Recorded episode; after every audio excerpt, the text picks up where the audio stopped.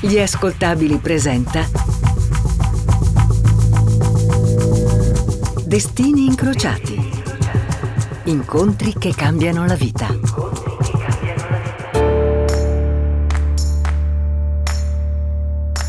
Oggi a Destini Incrociati parliamo d'amore, questo sconosciuto, o a volte conosciuto pure troppo. Un tempo si diceva l'amore non è bello se non è litigarello, roba da bisnonni. Per comprendere la storia che io, Giacomo Zito, vi sto per raccontare, dobbiamo aggiornare il proverbio. L'amore non è bello se non è social. Ok, questa ve la devo spiegare meglio, ma se mi ascoltate capirete una cosa.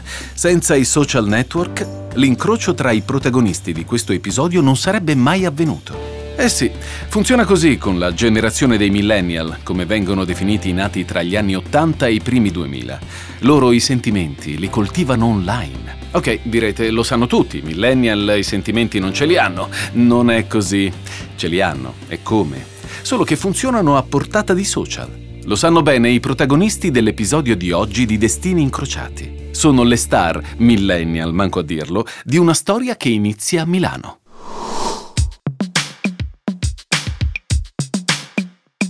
Siamo a Buccinasco, una cittadina di ventimila abitanti che a Milano è praticamente attaccata. È una sua emanazione di periferia. Milano è una città grande e, come in tutte le metropoli che si rispettino, le periferie non sono mai un posto troppo felice. È il duemilaquattro. Orde di teenager affollano quello che è considerato il tempio sacro dell'hip hop milanese, il Muretto, poco vicino a Piazza San Babila. È un luogo di ritrovo per writer, breaker, rapper. Si scherza, si crea, si fa arte. Tra questi ragazzi c'è anche il primo protagonista della nostra storia. Dalla periferia di Buccinasco viaggia verso la grande città per sentirsi parte di questo fervore. Da quando è piccolo si è sempre sentito un po' la pecora nera, ma con gli anni ha capito che per essere accettato deve appartenere a un clan, piacere agli altri, che poi è il compromesso che caratterizza le vite degli artisti più ombrosi. E lui, piaccia o meno, un artista lo è. Stiamo parlando di Fedez. Ero un bambino un po' diverso, nel senso che vivendo in periferia, sai, lo stereotipo della periferia era proprio quello, sai, il, il truzzo, il calcio, tutti andavano a giocare a calcio, tutti ascoltavano la musica elettronica, eh, Gigi D'Agostino, quelle cose. E io invece a me piaceva il punk, e, e tutti andavano col motorino truccato, io non ce l'avevo, io non giocavo a pallone ed ero un po' una, un pesce fuor d'acqua, ecco. Da Buccinasco con furore, questo ragazzino un po' diverso, ma con tanta voglia di non sentirsi escluso, vuole mettere da parte la solitudine che ha vissuto da piccolo. Era un po' grasso, ecco, e capitava che lo prendessero in giro. Una volta torna pure a casa senza scarpe. È la regola della periferia. Se vuoi essere qualcuno, devi entrare nel giro giusto. A Destini Incrociati la storia che raccontiamo oggi parla d'amore, un amore che nasce su Snapchat. Soggetto numero uno, Fedez, nome d'arte di Federico Leonardo Lucia. Sì, Lucia è il cognome. Il soprannome Fedez glielo ha dato un suo vecchio amico durante una partitella di basket, uno che poi ha perso di vista.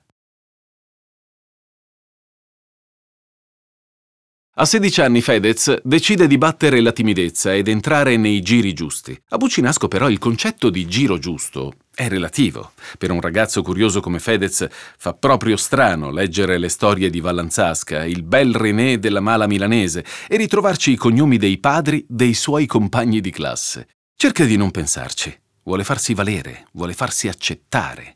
E allora da un lato c'è la passione di sempre, quella verso la musica, l'arte, la creatività, e dall'altro ci sono i tratti più scuri di una vita vissuta ai margini, quella dei ragazzi di periferia. In ritardo sono arrivato a, a contatto con le droghe, eh, non avevo mai neanche fumato una sigaretta, e nei centri sociali io non, non toccavo una droga perché avevo degli input e degli stimoli artistici, no, di confronto, e per assurdo io sono venuto a contatto con le droghe in luoghi riconosciuti dalla società civile, come le discoteche. Allora, di Fedez oggi sappiamo che è una pop star adorata da migliaia di fan, che il suo rap è brillante, pieno di riferimenti alla realtà e alle sue contraddizioni, ma la sua fetta di successo se l'è dovuta sudare. Certo, non ha mai spaccato massi in miniera, ma riuscire a farcela da Buccinasco facile non è. La sua è una storia di riscatto, un viaggio dell'eroe che, frammentato in tanti post, condivide con i suoi cinque milioni di follower su Instagram. Un'abitudine che condivide con l'altra protagonista di questa storia. Tutti e due hanno fatto della loro vita un enorme spettacolo itinerante che si consuma sui social, in tv, sulle riviste. Tutto quello che li riguarda viene salutato dal calore dei media e di chi ovviamente i media li segue.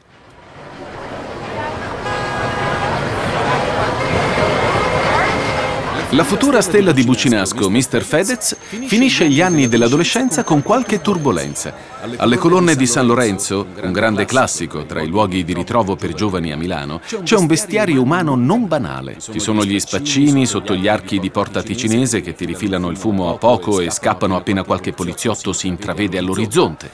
Ci sono i fighetti della Cattolica, in Clark, girocollo di lana e capelli ondulati. Gli attori delle scuole di teatro che strillano Gaber a voce alta credendo di essere interessanti.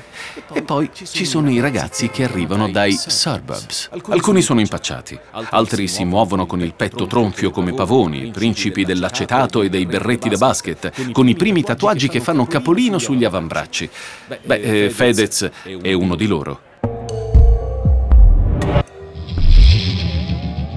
Tra i tipi del suo giro c'è anche una vecchia conoscenza di suo padre, un signore che esce con ragazzini che potrebbero essere suoi figli.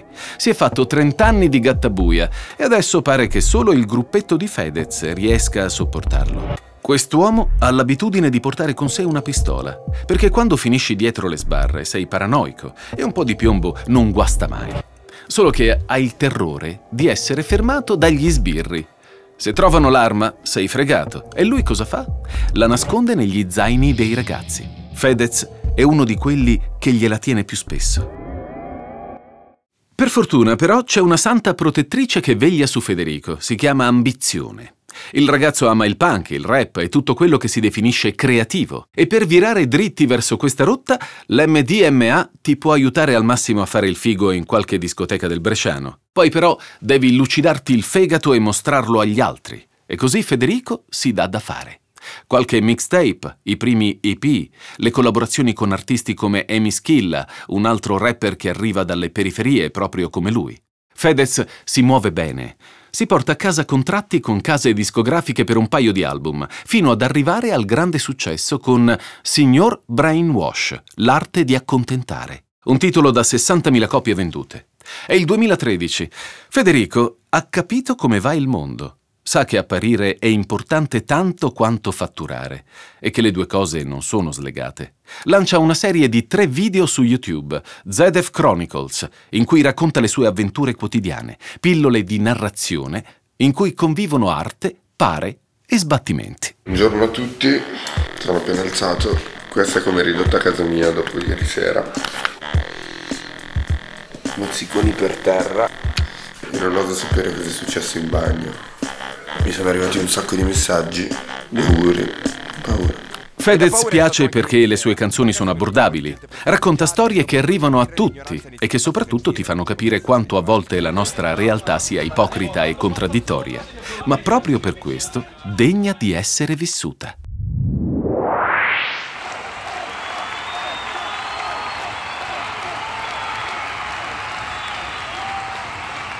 Arena di Verona, primavera duemiladiciassette. Dietro le quinte, i tecnici si muovono freneticamente trascinando strumenti, casse, microfoni. C'è puzza di polvere e zero tempo per riflettere. Fedez guarda tutto il baraccone con aria distratta, un vago senso di ansia che gli stringe lo stomaco. Fuori, oltre i confini protettivi del backstage, ci sono tredicimila persone. Non ha paura di affrontarli. Ormai canta da anni, è una stella. E chi lo ammazza? In più a dividere il palco con lui c'è il collega Jay Axe, l'icona degli Articolo trentuno. Insieme hanno fondato una casa discografica, la Newtopia, e hanno fatto ballare tutta Italia con l'album Comunisti col Rolex. Si sta preparando a uno dei momenti più scenografici della serata, che, combinazione, è anche quel momento che segna la vita di un uomo. Perché? Eh, lo scopriremo tra breve, qui, a Destini Incrociati. Vi basti sapere che sarà l'ennesima condivisione di Fedez con il suo pubblico, immortalata da milioni di smartphone, e che vede protagonista la donna che ama. Il suo nome è Chiara Ferragni.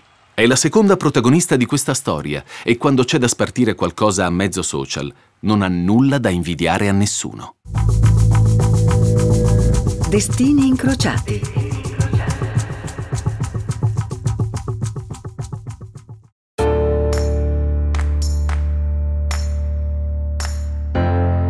A Destini Incrociati oggi raccontiamo l'incontro di due anime un po' pazze che incontrandosi hanno migliorato l'una l'esistenza dell'altro. Due animali social che hanno fatto squadra. Un tempo la sposa offriva in dote lenzuola e posate, oggi ti porta nuovi follower. Arena di Verona, duemiladiciassette. Un'alta ragazza bionda, fasciata in un abitino nero, aspetta dietro le quinte di fare la sua entrata sul palco, dal lato esattamente opposto a quello di Fedez. Deve stringere la mano di una bimba e portarla con lei sulla scena. Un fascio di luce che piove dall'alto la illumina. Al centro la aspetta un mega schermo sul quale un video è pronto per essere proiettato. Davanti a tredicimila persone, anche una tigre come lei è un attimo disorientata. È la special guest delle sfilate più scintillanti organizzate sul globo, eppure, sul palco di Verona, incede quasi insicura, forzando un sorriso. Gli strass sul suo abito brillano più della sua espressione. Non è una stupida, si immagina cosa sta per combinare Fedez.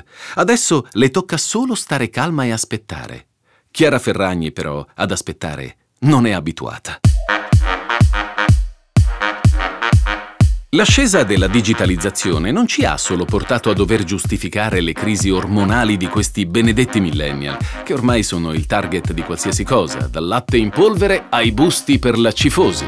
L'avvento di Internet, combinato alle nuove tecnologie e al boom dei social media, ha creato nuove professionalità, come i fashion blogger. I primi esemplari nascono, come indica il nome, ai tempi del blog. Sono appassionati di moda che pubblicano sul loro sito consigli sul fashion, sullo styling, su come apparire più trendy possibile. Sì, pensavate che l'aggettivo trendy fosse sparito con il millennium bug e invece non è così. Questi scrittori possono essere più o meno influenti. I più seguiti finiscono addirittura per stringere delle vere e proprie collaborazioni con le case di alta moda, accumulando seguaci su seguaci, tanto da superare in forma pure le top model più quotate. Ovviamente questo sistema è esploso grazie a strumenti come Facebook, Tumblr e soprattutto Instagram. Quello dei fashion blogger è un fortino inattaccabile, un regno di influencer pronti a scatenare un esercito di malati di shopping. Non è detto che perché sono qui devo per forza comprare. Infatti no. Nel momento topico mi devo domandare, mi serve davvero? dieci milioni di euro di fatturato. Puoi arrivare a guadagnare queste cifre se sei un fashion blogger di peso. Se ne è reso conto il commercialista di Chiara Ferragni, che di questa professione è la regina indiscussa.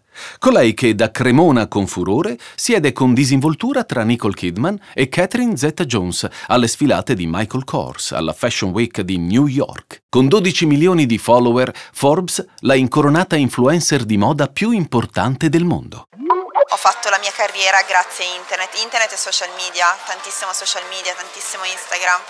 Grazie a questo adesso il mondo dei media normali con, rispetto a quello dei, eh, di questi social media si è proprio mischiato, quindi adesso tutto è possibile, siamo in un, in un momento in cui c'è la possibilità di rivoluzionare il mondo della moda, il mondo dell'entertainment, il mondo del beauty, è pazzesco e sono contenta di esserne proprio al centro.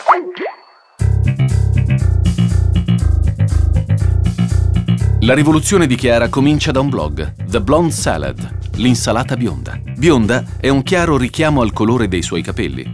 Salad perché, come in un'insalata, ci sono tanti ingredienti diversi. Il dominio del sito glielo compra il suo fidanzato Riccardo, bastano dieci euro. Riccardo e Chiara si conoscono alla Bocconi, dove lei studia giurisprudenza e lui finanza. È il duemilanove. A New York le fashion blogger impazzano e a Milano nessuno sa chi siano. Riccardo, che negli States ci è stato e che ha osservato il fenomeno fashion blogger, spinge la fidanzata a gestire uno spazio tutto suo. Chiara ha sempre usato Flickr, un social dove condividere immagini per ospitare le foto che scatta a vestiti e accessori. The Blonde Salad apre i battenti. Nel corso del primo mese raggiunge trentamila visite al giorno e iniziano ad arrivare le ospitate in tivù, le citazioni sui media, gli inviti alla settimana della moda di Milano. I brand annusano il talento della ragazza e cominciano a coinvolgerla in contest pubblicitari e operazioni di marketing. Per me è quello che ha sempre funzionato è essere me stessa, dire di no alle cose che non mi sembravano giuste per me, eh, accettare soltanto lavori che mi rappresentassero con brand che io già usavo, con brand che mi sembravano perfetti per, per la mia identità. I contenuti di The Blonde Salad sono pensati, strategici, diretti. Non sono solo immagini patinate di bluse griffate. Chiara e Riccardo cominciano a volare in tutto il mondo. Lei è l'anima creativa, lui quella commerciale. Il sito intanto diventa la Bibbia trendsetter per eccellenza e cresce anche il conto in banca. Chiara realizza una cosa. Non è solo la prima vera fashion blogger italiana. Si è creata un personaggio da copertina. Il supporto di Riccardo è fondamentale, certo, ma se non ci fosse lei, Chiara Ferragni non esisterebbe e bisognerebbe inventarla.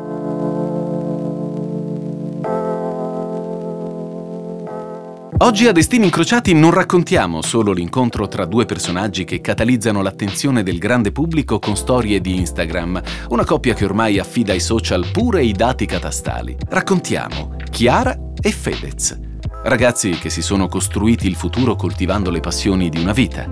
Per dirla con Facebook, e considerati soggetti non potremmo altrimenti, due imprenditori di loro stessi. Se Fedez è una star del pop rap, il giudice senza peli sulla lingua di X Factor, Chiara è la testimonianza vivente di come si possa sovvertire l'ordine della propria esistenza, lavorando sodo, senza bisogno di dire «ho avuto fortuna». La ragazza destinata a un futuro da praticante in qualche studio legale di Piazza Meda a Milano ha mollato l'università a tre esami dalla laurea e si è messa in testa di fare la fashion blogger. Il suo sito, The Blonde Salad, parte in sordina, ma diventa poco a poco un vero e proprio progetto editoriale, con un business plan articolato, un team di grafici, fotografi, esperti di comunicazione sempre in crescita. Obiettivo? Sviluppare relazioni proficue con i marchi più conosciuti del fashion. A regnare sovrana, l'ambizione che ha allontanato Chiara dalla provincia lombarda, proiettandola nel dorato, inafferrabile mondo della moda. La famiglia ci ha messo del suo. La mamma, Marina Di Guardo, l'ha sempre incoraggiata. Io ritengo che sia assolutamente chiaro che il merito è soprattutto suo, della, della sua intelligenza, della sua capacità di essersi amministrata nel migliore dei modi, eh, del fatto che ha saputo scegliere, eh, ha saputo fare le scelte giuste al momento giusto. Tra le grida dei fan di Fedez all'Arena di Verona, Chiara ripensa ai suoi inizi. Prima di The Blonde Salad, agli inizi degli anni duemila, quando scriveva ancora con le K, con tutte le abbreviazioni che non si addicono a chi vuole darsi un tono sui media. Sulle piattaforme su cui pubblicava foto dei suoi abiti, roba che adesso sembra preistoria, il suo nick era Diavoletta ottantasette. Che cosa ne è stato di quella ragazza? C'è ancora qualche residuo tra i milioni di like, le sfilate, i fatturati da capogiro. Le piace immaginare che una piccola parte di Diavoletta ottantasette si nasconda ancora da qualche parte, tra i velluti del successo, oltre le tredicimila persone che la stanno guardando, cercando di capire cosa stia per accadere sul palco. Solo che non c'è più tempo per i pensieri.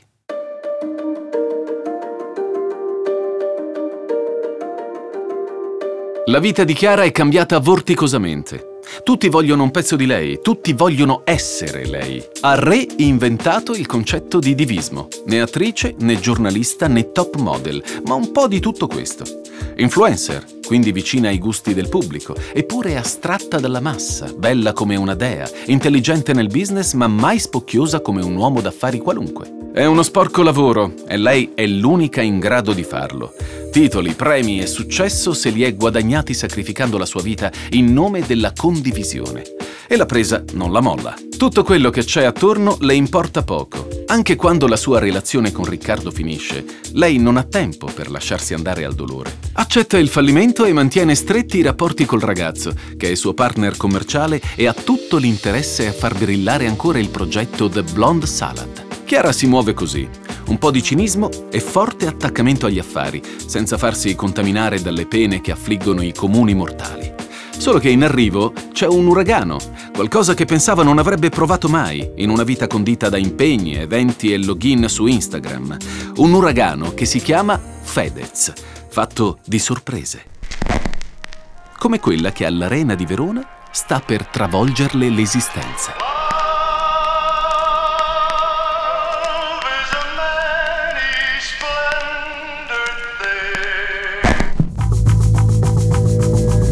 Destini incrociati.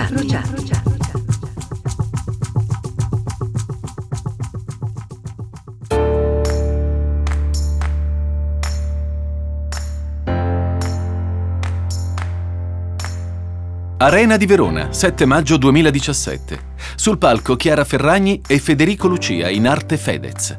Lei è la special guest del concerto di lui. Non stanno insieme da tanto tempo, ma sono abbastanza svegli da capire di essere fatti l'uno per l'altra. Sono giovani, belli, di tendenza e soprattutto sono fatti della stessa pasta, caparbietà, grinta, coraggio. Lei si è spinta sul palco accompagnata da una bambina. E a centroscena, davanti ai suoi occhi un maxi schermo, iniziano a scorrere le foto della sua storia con Fedez, i momenti più belli di un anno d'amore. Frammenti che non appartengono al loro privato, sono stati condivisi su Instagram a vantaggio dei loro milioni di seguaci, come se fosse un prezzo piacevole da pagare. La nostra storia in cambio del vostro supporto.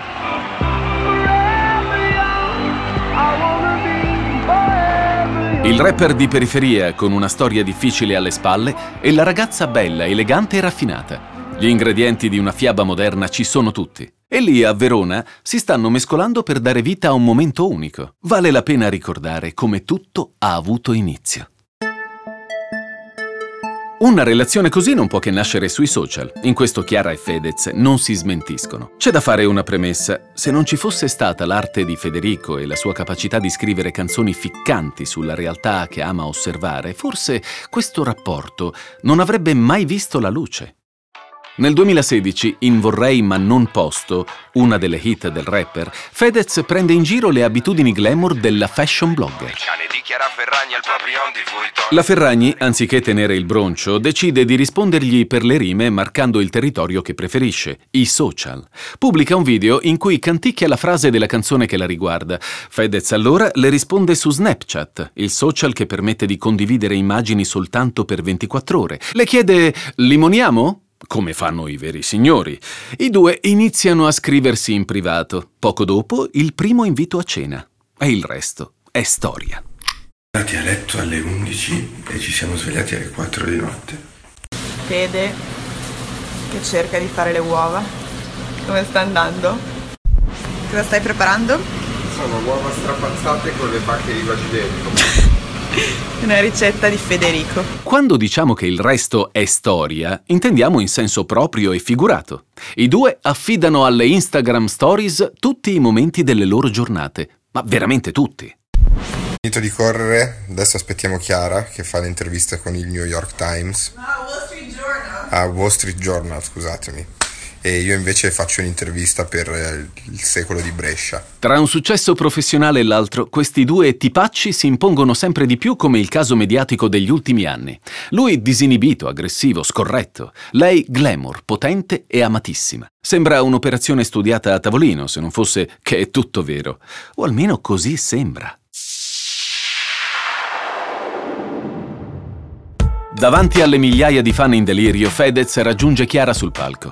L'obiettivo è quasi raggiunto. I due ragazzi hanno stravolto il modo di fare comunicazione. La loro non è solo una storia d'amore. È un'operazione che combina arte, soldi, marketing. La tensione sale. I più svegli hanno già capito dove il cantante andrà a parare. Federico si avvicina al microfono. Lei lo guarda, stranita, incuriosita, in apparenza. Nella sua testa, però, è tutto chiaro. Ai loro piedi si stagliano le ombre di tredicimila estranei.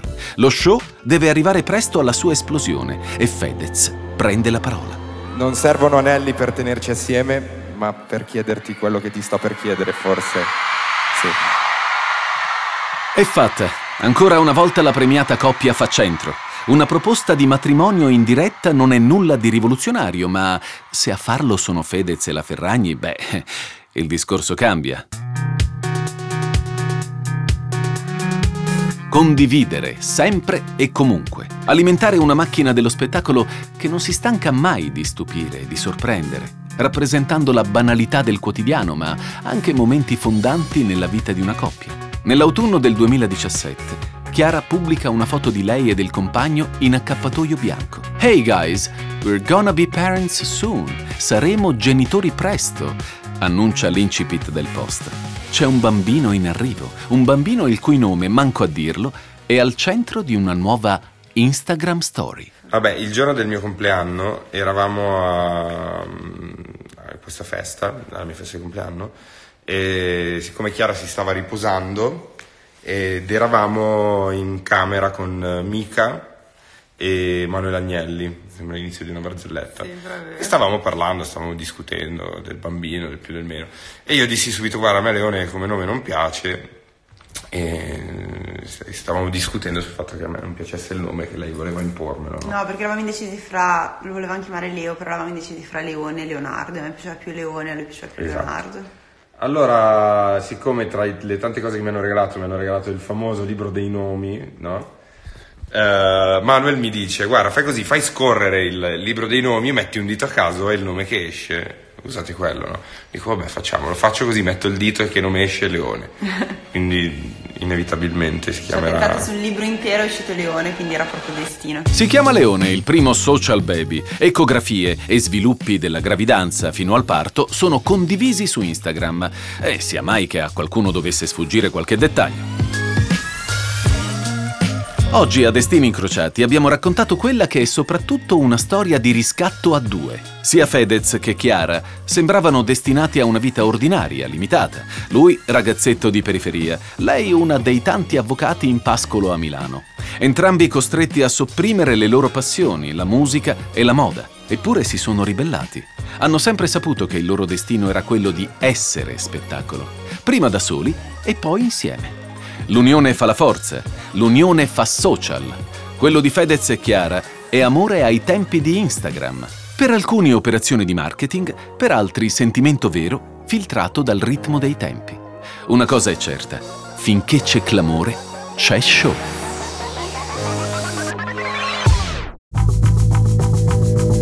Destini Incrociati è una serie di inediti in esclusiva per Gli Ascoltabili, curata e condotta da Giacomo Zito.